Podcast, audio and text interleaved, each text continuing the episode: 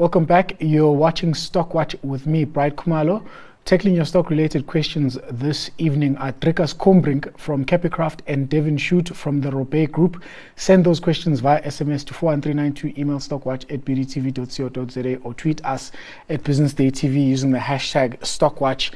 Um, Devin, I'll start with you. How did we close on the local front? Um, I mean, we've had basically a red week all of last week. Uh, we're seeing now a bit of, you know, cool off, and we're seeing a little bit of green markets, and I see in the US as well. Yeah, Bright, it was nice to see, wasn't it? I mean, last week markets took a breather after four very strong weeks, and you know we needed those after the first half of, of the year that, that we had.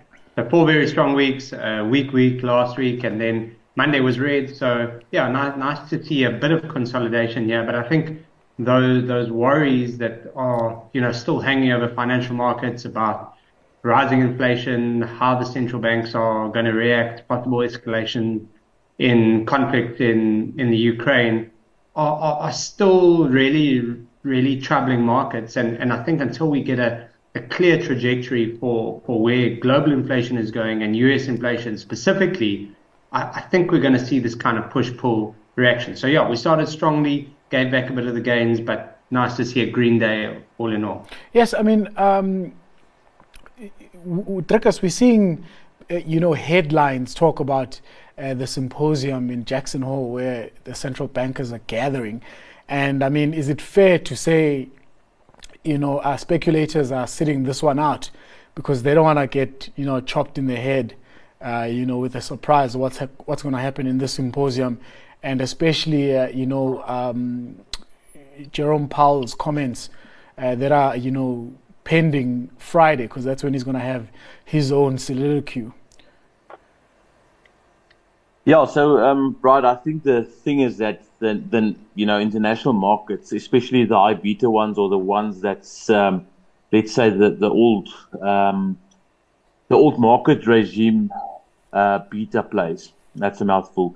The Nasdaq, the tech stocks, the growth stocks, those are up more than 20% from the um, from the three month lows or the you know um, two year lows for that matter. Mm-hmm. So they've had quite a, a bear market rally, and it's um, not at all. You know, you shouldn't be surprised to see those come back as well. We're still solidly within a bear market, from what I can see, and um, what's happened yesterday is uh, it's quite interesting. Um, the the leaked um, com- communique between OPEC members. Um, yes. Basically, put a floor under oil prices. So you know we had a ceiling for oil prices that that was due to the, re- release of the strategic petroleum re- reserve. That's about a million barrels a day. Another 500,000 or so barrels from Europe or Japan that's being released into the market for the next two or three mo- months still, and that's to the ceiling, you know, on, on oil prices back when that was um, enacted. Uh, and now I think OPEC has said, listen, uh, we are seeing a lot of um, stuff we don't like in the oil markets, not reflecting fundamentals. And if, if, if it needs to be, we'll cut production, especially if there's an Iran deal. So I think they feel a little bit betrayed when it comes to an Iran deal. They don't want the Iranians um, and the Americans um, too friendly with each other. Um, can only wonder what, what the Israeli government is telling each other at the moment with regards to a possible Iran deal.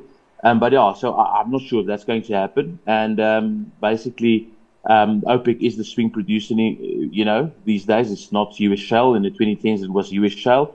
So I, I think they'll put a floor under the oil price. That puts a floor under inflation, and that puts, um, uh, you know, that really restrains and Jerome Powell in terms of you know how dovish he can turn. Um, so I think with the rally that we've had with oil prices, that I think starts you know feeding a floor. I don't really see a lot of leeway for Jerome Powell uh, for a so-called pause or a pivot. Okay, let's see. Let's let's wait till Friday and see actually what happens because I mean, the, the markets are going to be jittery until then.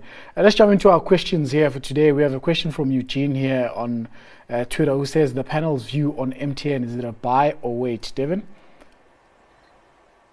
Look, I think probably a, a wait right now. I, I, mean, I think there's some really strong fundamentals going for for MTN at the moment. I, I think they now finally got themselves in the right geographies. Um, extremely strong cash generation, returning a lot of that to to shareholders. Um, and and the Telkom deal looks looks imminent in my view. I mean, you never know until you get that that that final announcement. But that will give them that that fiber network that really will take them to the next the, the next stage of their development, you know, couple that with all the fintech investments they've made, I, I think the business is, is looking a lot clearer and more focused than it's been for a while. Um, I'm going to jinx it now by saying we haven't had too many large regulatory issues from other African countries, but that's kind of, you know, price. I, I, guess there's a, there's always a discount built in there for that, um, with the geographies they, they operate in. But, you know, portfolio is looking a lot better, a lot more focused. So I, I definitely think it is attractive. It's one we would look to um, possibly accumulate some weakness. Yeah, and definitely we've seen weakness there, so maybe it's it's it's worth something. It's worth it, you know to look at. Um, your thoughts on, on, on MTN? Do you have any further thoughts, Dricus? Yeah, great results recently. I think it's a bit overstated because um, the the official rate and uh, you know the the real rate that you in Nigeria. You know, yes. Yeah, yeah, with Nigeria and other West African West African countries for that matter. You know, it's difficult to get currency out at the moment without impairing the value thereof. Um, so I think that's a bit of a concern for the market. There's an acute dollar shortage in these markets, um, and you know, uh, and but normally those are periods which, if you have bought into in previously, um, you know, if you're willing to sit through the pain, then you would have been rewarded handsomely. Um, yeah. uh, as for other emerging market players as well. So I think a lot of um, Western institutional uh, buyers have been sell- well, uh, uh, players have been sellers recently, and um, yeah, I, I, think we should be liquidity providers to them. I think the strong dollars has been the issue, and um, I do think there's a lot of growth for them left, especially in the new business lines, in the fintech divisions, etc. So um, maybe a bit of a um, disappointment for some dividend hunters. You know, um, uh, if they're going to buy Telkom, that's going to go through, you know, the, the, the increases in the dividends that we would have expected coming through over the next 12 to 24 months. You know, that's not going to come through. They're going to reinvest that, or they're going to need to repay some debt, etc. Yeah, we'll see um, how they structure that. But yeah, I, I think it's a buy at these levels. Okay, you think MTN is a buy at these levels. We've got a, a, question here from Eugene Fauci who says, Good day. Can the panel please indicate which of South Africa's medical stock is the best for one's portfolio? He's interested in life healthcare, uh, to be specific. Uh, Devin?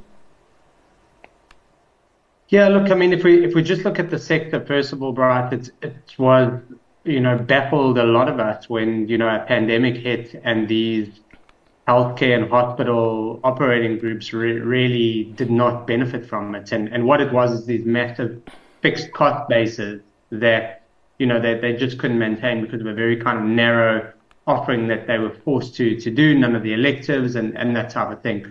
Couple that with the emerging trend of these day clinics, which I know the big hospital groups are also pursuing. That it, it's it's a rare it's a really tough space at the moment, also highly regulated. So you don't have free reign in terms of margin you can offer. Um, but but that being said, there, there, are some really good operators at the moment. I, I think probably the the pick of the bunch for us is life at the moment. Um, we, we, we think just the the portfolio of assets and where they they positioned are, are, are looking superior to the others. Um, but but it's not a, a, standout bar for us as a as a sector because of the reasons I gave. Yeah, it's uh, it's been very disappointing uh, to be invested in this industry in the past ten years. I mean, you've grossly underperformed the JSE, so uh, it's it's tough to say the least. Um, any thoughts on, on life healthcare and maybe the sector as a whole? Uh? No, most of the most of the wealth destruction that you talk about, um, right, happened offshore most of the, the local hospitals did quite well over the, the last 10 years. And, you know, they, they just made silly um, allocation, allocation uh, mistakes yeah. Yeah. Uh, offshore. So I think that was part of the problem. It's a thing of the past now. Okay. And I think you'll see profitability margins increasing as, as um, you know, as beds get filled and, you know, um, some of the elective surgeries uh, get done that, you know, was postponed uh, during COVID. It's supposed to be a defensive uh, industry, you know, except for when there's a, a, a, acute pandemic or, you know, anything of the like. So it's, it's supposed to be a defensive industry, and I see it being such uh, in what is, you know, a weak environment, and we've got an aging uh, middle class. Um, and and you know, be it Netcare or Life, the two remaining ones in the JSE, they they both have hospitals in areas where that aging aging middle class will be. Yeah. Okay. So um, yeah, I, I think I, I'm not going to stand in anybody's way buying those at these levels. Okay, cool. Um, we've got a question here from Eden um, on Twitter who says, Good day. What are the prospects for Afrocentric? I think the theme is still uh, healthcare or medical aid in this in this case. And is it still a buy at the at these levels? I'll stay with you, um, uh, So your thoughts on you know Afrocentric? I mean, keeping in mind uh, that pending you know suit that's overhanging the share price. Yeah, I'm not sure. Right, I'll give this one to Devin. Okay, Devin, Afrocentric. Yeah, look, uh, look. I mean, it the, the the stock's been under pressure for a while, hasn't it? And you know, if you, if you look at the price earnings multiple of about seven, it's reflecting that that the market has had some concern about the outlook. Yes. I, I think a you know a company that operates in the healthcare sector like this does in SADC countries and Mauritius, I believe, does have some prospects. But but again, a highly regulated space. You know, you've got that that case you mentioned hanging over. So I, I think there are a few uncertainties. I, I think it would be quite a brave bet going in now, but but I think there there are also some merits to to this business model. Um, I'm not convinced it's an out and out buy, but it's a yeah, it's an interesting one to consider. And yeah, on face value, you've got, got a really good dividend yield above 8% as, as well to, to look at. Let's go into even more questions. We got some uh, here from Twitter. It's from Katle who said he bought African Rainbow Minerals at around 201 rands, and since then is up about 19%. Is it a good idea to add more, or you should just take profits? I don't know whether he's a long-term investor or a trader. Uh, Devin, you have to help me here. yeah. If he's a trader and he's trading commodity counts as good good luck, right? Because your guess is as good as mine. Um, but but I think look, let let let's assume he's an investor. Um, African Rainbow Minerals got got a nice portfolio of um, you know metals in there. They've got the PGMs, um, they've got iron ore, they've got coal, um, copper, gold, the the like. So I, I think from a diversification perspective you're do you're doing pretty well in that regard. And and then I think you've got to drill down and, and look at what your views are on on those underlyings. Generally, my sense is that despite slowing global growth, I think with the elevated inflationary environment for however long that is, that there's a, a strong case for commodities to be made. I think that supply is is still going to be an, an issue for time to come. And and with all that in the mix, I, I think having exposure to these these various commodities um, is is going to be good for for investors over a longer term view. So I, I, I, like it. I'm, I'm not sure it's my, my, my top pick. I think if he's got exposure, he's done well. As you said, he, he's he's up nicely or she's up nicely in that regard. Yeah. Um, whether I would add, I'm, I'm not sure. I think you're probably adding a lot more risk to the portfolio. I'm, I'm not sure the, the, the upside quite where we are is justified. Yes. Um, I think I'm going to skip uh, African Rainbow Minerals for you, uh, because there's a question directed to you here uh, by Francois Smith, who says, for Dricus, is, is this stock still a hold? It's very volatile. He's talking about Cameco. I think it, yeah, it Cameco. Of, yes, Cameco. It was, yeah, it was one yeah, of your picks. Cameco listed in Toronto. Yeah, yes. Cameco is the world's uh, biggest uranium producer. Yes. Um, well, in, in the Western Hemisphere and the Eastern Hemisphere in Kazakhstan, you've got Kazatomprom. We own both. Um, so we think the only way out of the energy crisis, if you want to stay carbon, if you want to go the low carbon or zero carbon route, it's through nuclear. And um, you're already seeing mines change all over. Um, it's not particularly cheap. Um, Cameco is ramping up production again back to uh, previous levels. Remember, cut production even before COVID to uh, bring some balance into the market. It, it worked. Um, uranium prices started rising. there's been massive underinvestment in uranium for at least 10 years or since the Fukushima disaster. And I think the uranium price has still got a lot more to go. It pulled back recently a bit after its results. Well, after the results, it, it actually increased. Um, uh, pretty good results. Um, but you should look at 2024 when most of the production will come through, and even then they'll be 40% below the original capacity um, that they still produced about five years ago. So I see, I see there's a lot of deficits in, in the uranium market, uh, and if there is any new demand for new, new reactors coming over the longer term, you'll see uh, a real upside in this market. I mean, and Cameco is, is one of the one of the little, one of the only places where institutional buyers in the Western Hemisphere can really get exposure. Yeah. It's either that or, the, or they buy, you know, the physical um, U235 type of funds, which uh, Sprott has. I think Sprott has, has the biggest one, which yeah. is a closed end fund. Okay, interesting. Um, I was going to say the chatter around uranium and um, you know nuclear energy is sort of warming up in in North America as they're trying to you know get more you know capacity you know via alternative energies, and it's interesting because uh, you know this was you know talking about uh, nu- nuclear energy in general was blasphemy, and now these days they're cozying up to the idea, which uh, is interesting, um, you know, considering what happened in other areas. And obviously, people are trying to learn more and more and become more technologically advanced uh, to to try mitigate the risks that come with having a nuclear plant. Uh, for you, Devin, um, this one is from Amit Bana. It's two B questions, well, two different people, but this one is asking, says, could you give your opinion on whether Old Mutual BEE shares represent a good deal and a, and a good share? I mean, uh, I'll just tell you the basics here, Devin. It's a 10 year lockup. Um, you're getting them at 10 bucks, so I think there's about a 20% discount on the entry price, and the funding is pretty generous. You putting in about 15%, they putting in about 15%.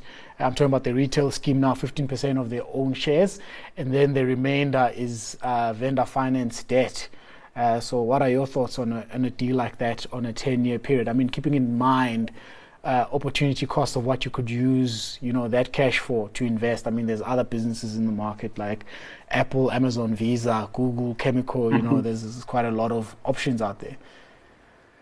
Yeah, look, I mean, I, I think that, that that sweetener definitely does help. I think obviously you've got to look at the fundamentals of Old Mutual. I think life insurers are in a in quite a quite an unusual space at the moment. You know, those big write-downs and mortality write-offs that they had to take. A lot of those are being reversed. We saw Momentum Metropolitan come out today, um, showing that that some of those have have come back out. Um, Old Mutual announced similar in that regard. So I don't think it's the worst area of the market to be positioned. Um, and and if you're you're able to benefit from from those empowerment shares, I think there you know there, there's an an added reason to do so. the opportunity cost, yeah, it's interesting. You know, if, if we could, we would but we would all buy a lot more, right? But I think if you if you can stack up some certainty in your favor within a portfolio, I, th- I think that definitely does help. So yeah, I, I would consider it. Yeah, I think the, the sweetener here makes sense. I mean, it's a um, it increases your opportunities, you know, at asymmetric returns, uh, positive asymmetry for that matter. Um, do you have anything to add, um, Dricus, or should we talk about SAB Zenzele Kabili? Because that's the next question here we're being asked by Godfrey. Maybe we could uh, talk to both, actually. Yeah, no, no, I've got no opi- opinion on the latter. Um, but uh, yeah, I think insurers, they, they look past for stagnating economy, you know, like like we're Flat. probably in. Yeah. Um, and and you know if you can pick up seven eight percent yield on them, um, wow. you know that's fine. Um, that's that's what you're picking up at the moment. Single digit PEs, um, real value plays. They might not do much, but at least you're getting the dividend. Yeah, and ten years is a, I think is a good enough period. It gives you you know decent leeway uh, for them to you know pick up their socks, so to say, and for the government yeah. to pick up their socks. I mean, this economy needs to vuga. There, there needs to be something that happens in this economy. Um, so the, the, the question about Zenzele Kabili is what's the panel's uh, view or about you know the future of SAB Zenzele Kabili? Maybe let's talk about AB InBev first before we get to the SAB level, Devin. Yeah, I mean, I mean, look, it's it's been fascinating to watch what lager volumes have done globally through the pandemic, and now they're normalizing. I, I guess you know to a large extent, the these big multinational brewers are really logistics companies that are able to you know sell um, beer on top of those and, and extract a a decent margin out of it. They're fairly predictable, um, you know, highly cash generative, and yeah, fairly monopolistic. So you know, solid investments uh, the problem with InBev is, is still the level of debt that is coming down. The term structure is, is looking a bit better, but yeah, there, there still is a massive hangover from when they when they swallowed SAB. So yeah, I, th- I think it, it's got merit. Uh, I, I think it's resilient, but but I think it's it's not without without risk. Is is probably what I'm trying to say. Okay. Uh, it's, I think year to date, the, the, that scheme in particular is down about 44%. I mean, last year when it listed, we saw, wow. yeah, we saw, well, let me explain. So we saw, um, you know, a lot of um, people trying to get their hands on it and they bid up the price, you know, up a lot to prices like 180 when, you know, mm. that didn't make any sense at all. And it's sort of come down since then and no one likes this thing anymore. So maybe it might be time to start looking at it. I'm not sure if it's in terms of valuation where it sits because it never had that sweetener that I, I spoke about of vendor financing and free shares, etc., etc. It just came from a different structure into the markets, and you could just buy it mm. if hmm. you're a you know black shareholder, which makes it way less attractive than you know what's to come in the market. Um, I think it, it's it's fair to say um, we jump into our stock picks for the evening. Uh? Yeah, Pan Africa, local listed gold producer, sitting in a sub five price earnings ratio. They're buying back shares. They uh, they're generating a lot of cash at this levels, and a weaker rand actually means that they will be earning more over the next six months. Um, um, they've got a good production profile, and um, I think there's a lot of these junior gold mining companies out there. This one just happens to be listed locally, and it's up for the taking. Yes, I mean, uh, Mark Ashton, a friend of mine, has been bullish on Pan African resources for so long. I think he, sh- he should buy us all drinks here, because eventually this is going in his favor. Um, uh, your pick for the evening, David? Yeah, I'm going to go with uh, NASDAQ listed stock. It's Lam Research Corporation, and, and oh, what yeah. they do, they fabricate um, effectively the wafers on semiconductors and, and microchips in that regard. And I think the supply constraints with the semiconductor industry are well documented. It's reflected in the valuation of this company. I mean, it's a 40 year old company. Um, it, it's trading at around 14 times earnings. And it, it's so key to that kind of semiconductor supply chain that when demand does pick up and, and there is structural long term demand for these microchips with cloud computing, uh, with data storage, that that they they're well positioned. You know, the the, the end manufacturers are highly competitive, but but they've got they've got specialized technology that we think stands them in good stead for the long term. Yeah, I mean, a company like Lam Research might benefit as well as everyone is talking about onshoring or reshoring, um, and you know, semiconductors and uh, chips manufacturing being. You know the, the the key thing there. I mean, there's there might be a thesis there, uh, you know, to do a bit of research and see where where, where you want to be positioned. Uh, if that ever had to happen, especially uh, when you look at companies like Intel uh, looking into you know moving their stuff back into America for those foundry factories as they call them. So it's going to be interesting for all of these businesses that operate in that semiconductor space. Uh, so you're going with Lam, interesting and a brave choice. So it's the stock picks for the evening. Devin is going with Lam, and um, is going with Pan African Resources. Uh, thank you very much, gentlemen. Uh, thanks to my guests, Dricus Kombrink from Capicraft and Devin Shute from the Robey Group. Julieta is back with Stockwatch tomorrow, same, same time, same place. Have a good evening. Thank you.